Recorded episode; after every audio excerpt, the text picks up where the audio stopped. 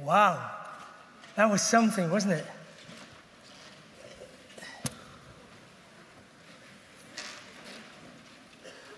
In moments of very high drama and surprise, our immediate reactions may say a lot more about us than our carefully considered responses. The story I'm about to tell you is sad, but all too true. From his disheveled appearance and the smell of alcohol in his breath, it was obvious that the man who turned up in the middle of our fellowship meal was much the worse for wear. He'd had a skinful. He was also hungry, and it was a simple matter to share our food with him. He cleared his plate speedily, and he needed no persuading when we offered him second helpings. And no doubt, emboldened by the hospitality he'd received from us, he informed us then that he was homeless and needed a bed for the night. And that too was easily solved. And with the assistance of a willing colleague, I helped him into the back seat of the car. I got into the front and drove the mile or so to the nearby hostel.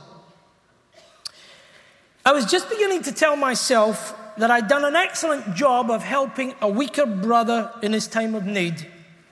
And I was overcoming my feeling of irritation at having my evening interrupted when it all went wrong.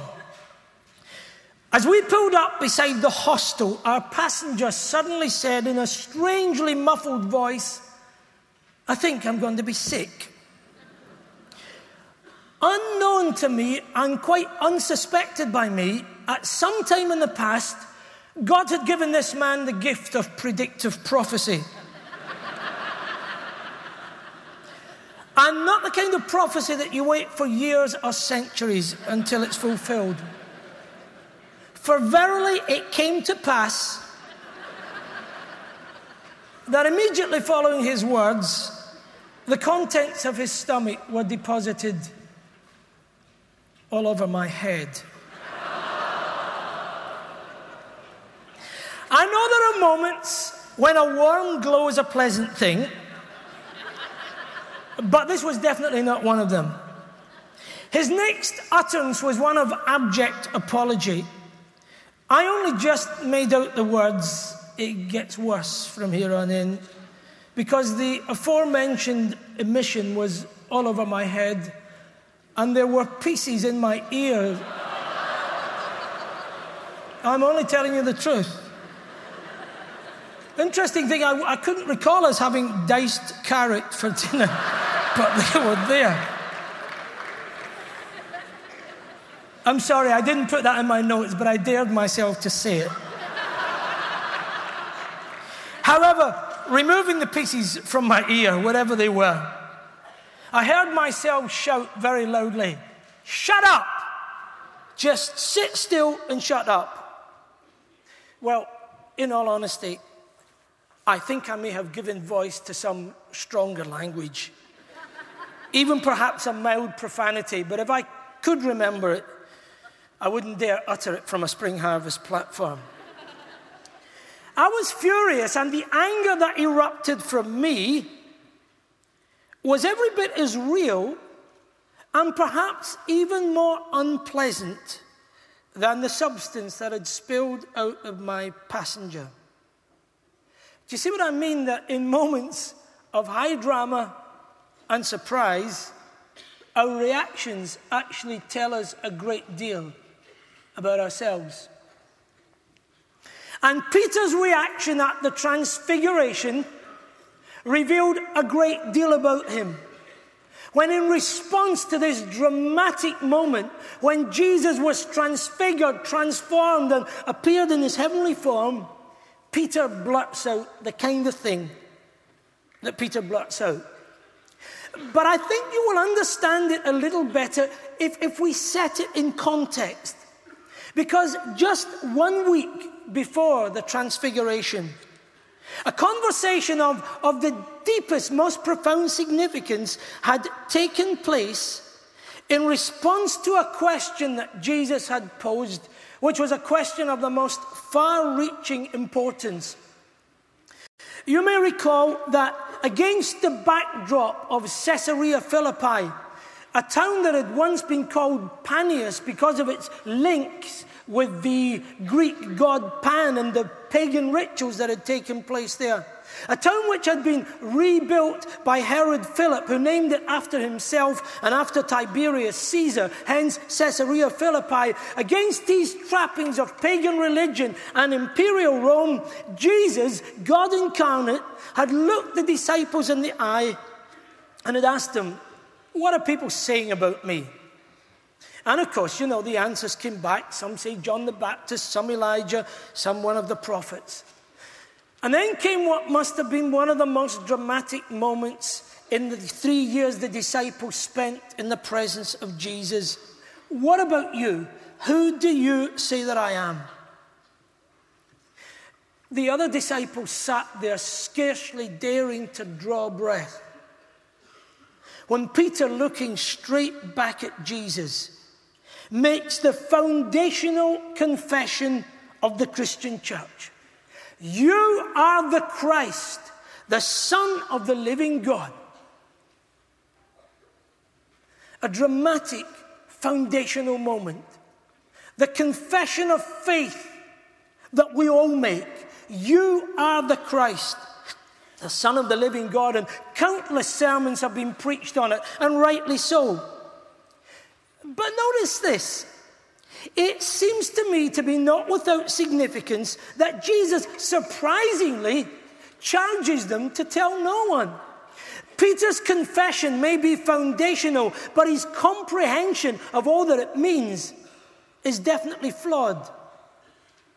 He's absolutely right about Jesus being the Messiah, but absolutely wrong about the kind of Messiah Jesus was going to be. To Peter, Jesus was going to be a contradiction in terms, a meek Messiah, a suffering Savior, a crucified King. And Jesus has to spell it out that this will be a crucified Messiah. The Son of Man must suffer many things and be rejected by the elders and the chief priests and the teachers of the law and must be killed, and on the third day will rise again. But it isn't only Peter's understanding of his confession of faith that is inadequate. It's also his apprehension of the cost of following Jesus that is sadly askew. So Jesus goes a little further. If anyone would come after me, he must deny himself and take up his cross daily and follow me. For whoever wants to lose it, to save his life will lose it. But whoever loses his life for my sake and the gospel's, he will save it. There's a lesson that I want to spell out at this point, and it's this we must declare our faith with a combination of absolute certainty and utter humility.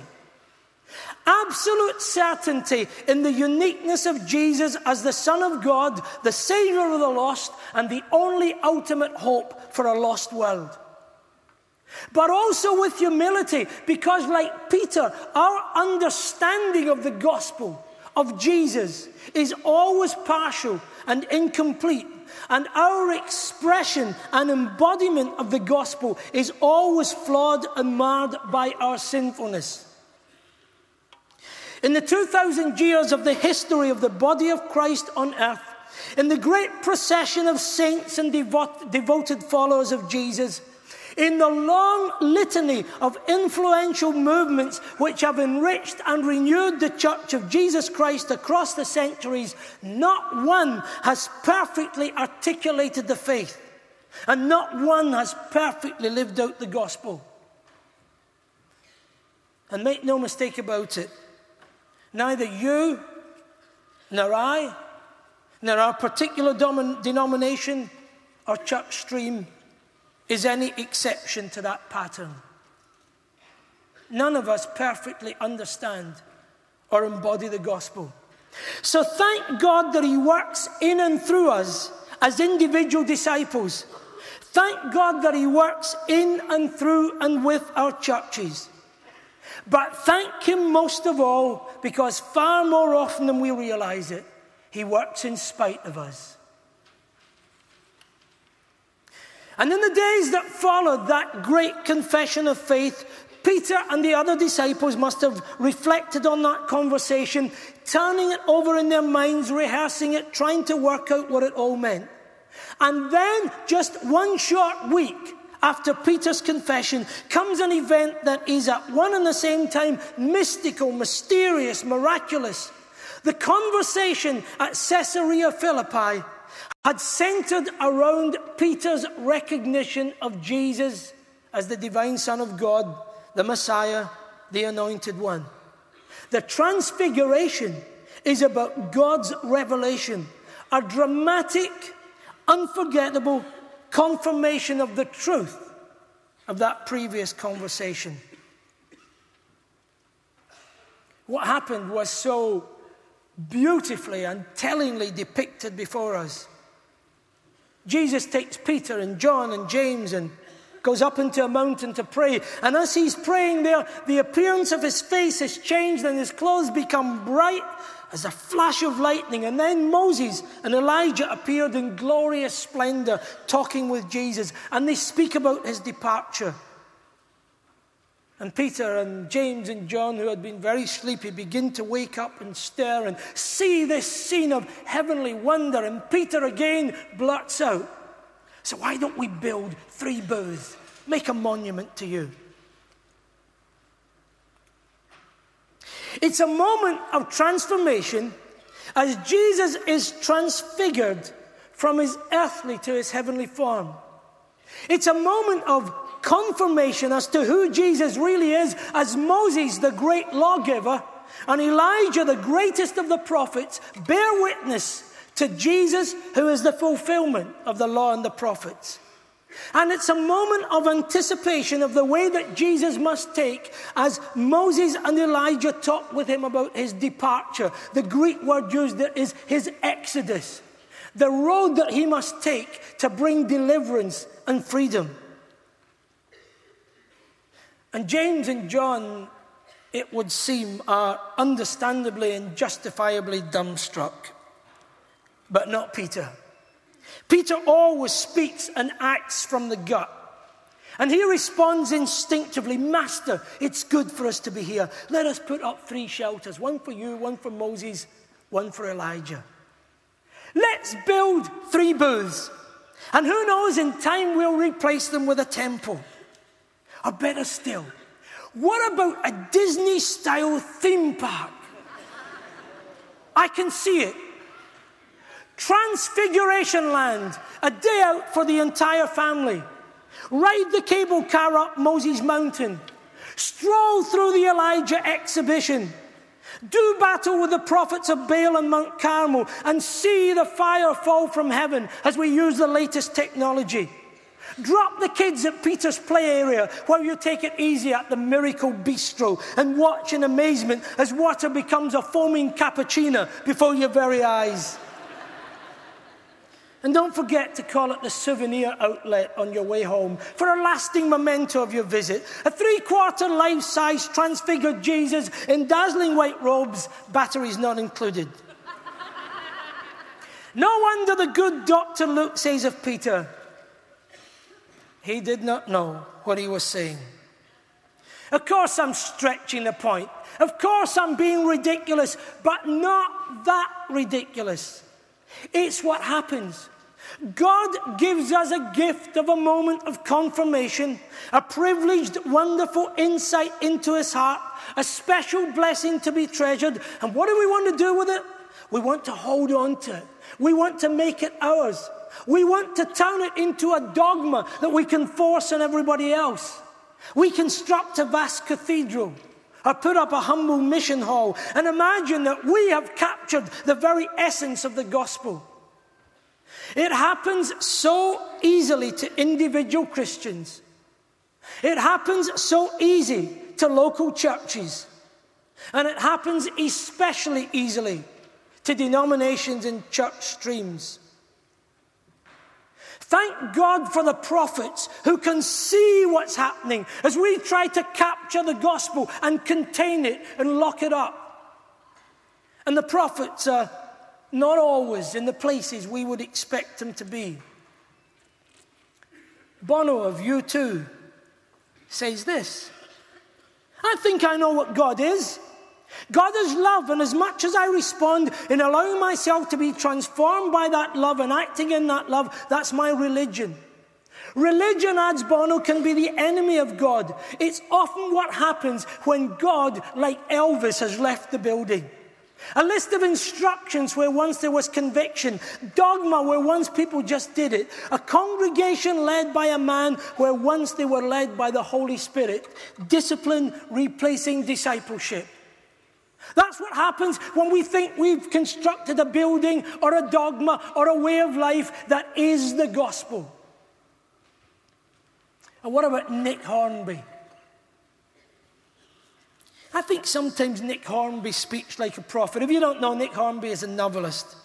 And he's written a superb novel, How to Be Good. It's about a doctor, Katie Carr. And the novel begins as, as she's at a medical conference, a couple of hundred miles away from home, commits an act of adultery. And the rest of the book is her struggle to be good. And then one Sunday morning, out of the blue, she cannot imagine how the thought even occurred to her. She decides that maybe the pursuit of goodness could find something in church. Here's Nick Hornby talking through the voice of Katie Carr. We wondered where we would find a church, but churches are like betting shops. There's always one around the corner, and you never notice them if you don't use them. Uh, by the way, apologies to any Anglicans in the congregation. what happens next could be said of churches all across the denominational spectrum. Katie Carr goes on, we strike it lucky almost immediately. Molly spots a few ancient parishioners hobbling into St. Stephen's a couple of streets away. And we park the car right outside. If you are the kind of person whose choice of entertainment is governed by ease of parking, then I thoroughly recommend Anglican Sunday services. you can arrive at 5 to 10 for a 10 o'clock service and you're away by two minutes past 11. Anyone who's had to wait for an hour in the Wembley car park after a Spice Girls concert may find this attractive. The sparsity of the congregation and its apparent lack of interest in anything or anyone allows us to sit towards the back and pretend that we are nothing to do with anyone or anybody. Molly is, of course, Molly is her daughter, by the way. Molly is, of course, the youngest person in the pews on this side of the church. But I'm probably the second youngest by 10 or 15 years. Although with a couple of them it's hard to tell. Time has not, it is fair to say, been kind to some of these people. We sing a hymn and then there is a reading and then there are the notices. They're having a bring and buy sale. And the reason that there is no choir this week is that it's been invited to join forces with another choir to do something else somewhere else. I start to drift off. I've never been to an ordinary church service before. I've been to weddings, funerals, christenings, carol services, and even harvest festivals.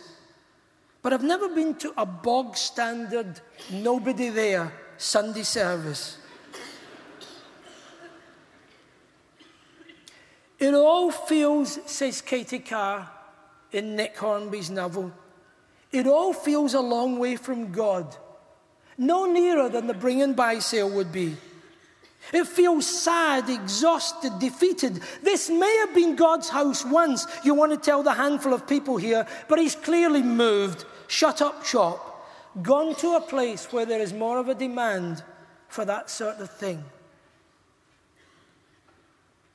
It feels sad, exhausted. This may have been God's house once, but He's clearly moved. Okay, that's funny, and it's maybe a little unfair. It's also tragic, and it's not entirely true. But there's enough truth there to force us to face the fact that our human constructions, whether they are the denominations to which we are linked, the dogmas to which we give assent, the duties to which we give our efforts, or the buildings we construct, those things are not identical with the gospel. In fact, they can become substitutes for the gospel. And they can continue long after Elvis has left the building, long after God has departed. And that's why Peter's suggestion of building three booths was such an inappropriate suggestion. But it leaves us with one question to answer. As we reiterate the great confession of faith on which the church is founded, that Jesus Christ is the Son of God, that Jesus is Lord of all, that Jesus is Savior of the world, that Jesus is our coming King. And as we rejoice in those moments when God reveals his heart in wonderful and miraculous ways, how do we remain true to the gospel? How do we make sure that we really are the holy apostolic people of God in a world that desperately needs us? Oddly, paradoxically, frighteningly, encouragingly, the answer is in the verses that immediately follow the story of the Transfiguration. The answer is in what happens when the disciples come down from the mountain. It's like you're watching the story of the church in just a few verses. To be honest, what we find is that the great confession that Peter made and the great confirmation that God granted on the Mount of Transfiguration is followed by a scene of glorious confusion. They come down from the mountain, and what do they find? There is a boy possessed with an evil spirit, and the disciples are absolutely unable to help because of their lack of spiritual power. There's an argument going on between the disciples as to who would be the greatest. Sheer naked ambition amongst the people of God. There's some powerful opposition when they try to enter a Samaritan village, and it's made clear that they are not welcome. And worse than the actions of the Samaritans is the reaction of the disciples who want to call down fire from heaven and destroy the village. And then there's a procession of people who say that they want to follow Jesus, but who turn back very quickly because the cost is too great. And we recognize it. We live in that kind of a world. We worship and serve in that kind of a church. And there's no getting out of it. But that's where we need to be. It would be really great, would it not, to stay at Spring Harvest, to worship every evening with four or five thousand people in the big top, to experience the kind of worship and drama that we've experienced this evening. And some of us, particularly, and all of us to a great extent, what we've got to do is go back to a messy church in a messy world. We've got to go back to the confusion of an imperfect, flawed church seeking to bring the gospel to a sin sick world. But that's where the church needs to be. A holy church needs to be in the world. And there is one thing and one thing only that makes that ministry both productive and possible. You've guessed it, haven't you? In all this mess and confusion, they're in the company of Jesus. They, the disciples, and we lack the spiritual power to deal with demonic forces but Jesus can do it. They, the disciples, and we still argue about greatness and still have our personal agendas. But Jesus embodies humility and service. They, the disciples, and we face opposition and sometimes want to react in kind, but Jesus responds with gentleness and grace. They, the disciples, and we watch sadly as would be disciples turn back. But Jesus continues to call men and women to his service. What will distinguish us and make us effective as the church in the 21st century will not be our buildings or our historical traditions or our doctrinal statements or our big celebrations like Spring Harvest. They'll all have their place.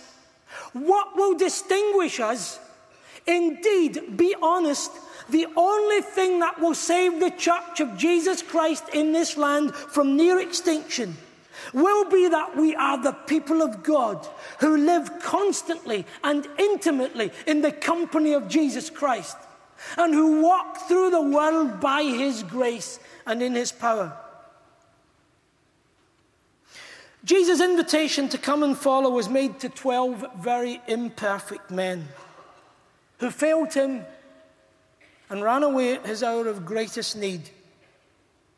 We must allow God to be God as we make the same invitation today to equally imperfect people, irrespective of their social standing, their racial or ethnic origins, their sexual orientation, their past failures, or their present moral and spiritual shortcomings. Jesus himself said that his purpose in coming to earth was not to call the righteous but to be the friend of all kinds of sinners. All kinds of sinners, those within the boundary of the church and those still outside it. And in living out that purpose, he demonstrated his Father's heart, spending his days and giving his life for the sake of others without distinction. If we are genuinely to live for others, it will mean nothing less than the life of Christ lived over again in each of us and in all our churches. It will probably mean that just about everything we hold dear will change radically and forever. It will certainly cost us everything, but it will be the best bargain we ever made. I end with a story. A story I told the other day in a seminar. But I love this story because it's a great story. And it's a story about the greatest music that God ever gave to this world. 1928, spring day. Tenor saxophone player Bud Freeman was walking through the south side of Chicago in the company of a fellow musician. And as they turned the corner, they came upon a bunch of street musicians struggling their way through a piece of music that they'd heard on a record that had recently been issued. A piece of music with the glorious title, Strutting with Some Barbecue. They stood and listened for a while to the music, which was not very well played. And at the end, they applauded politely and Bud Freeman's companion moved over to the trumpet player and, not to embarrass the man, said very quietly in his ear, You're playing that too slow. The trumpet player was a little offended and said, What do you know about it? Well, said Bud Freeman's companion, I'm Louis Armstrong, and that's my chorus you're playing. The great Louis Armstrong stood next to him and played the chorus a couple of times, shook hands with the man, and moved on. The next day, Bud Freeman and Louis Armstrong are walking through the same part of town and come upon the same group of street musicians playing the same tune, strutting with some barbecue, but only ever so slightly better. But there was one wonderful big difference. Because in front of the little tin collecting box, they had put a handwritten notice which bore the words, Pupils of Louis Armstrong.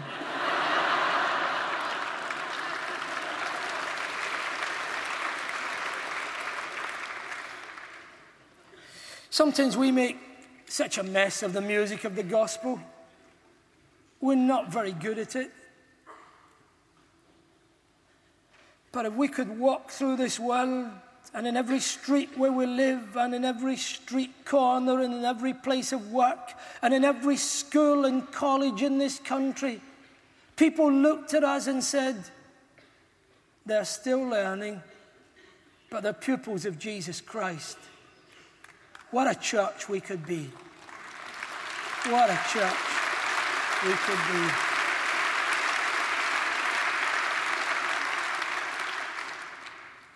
Father God, forgive us. For when we've imagined that our puny minds and our puny, pathetic human constructions can contain the gospel, we ask simply that by your grace, you will burst through them all like a great tsunami with a tide of generous, extravagant grace sweeping through our land. And we ask you that we have no greater glory than that we are your pupils in your school of grace. In Jesus' name, amen.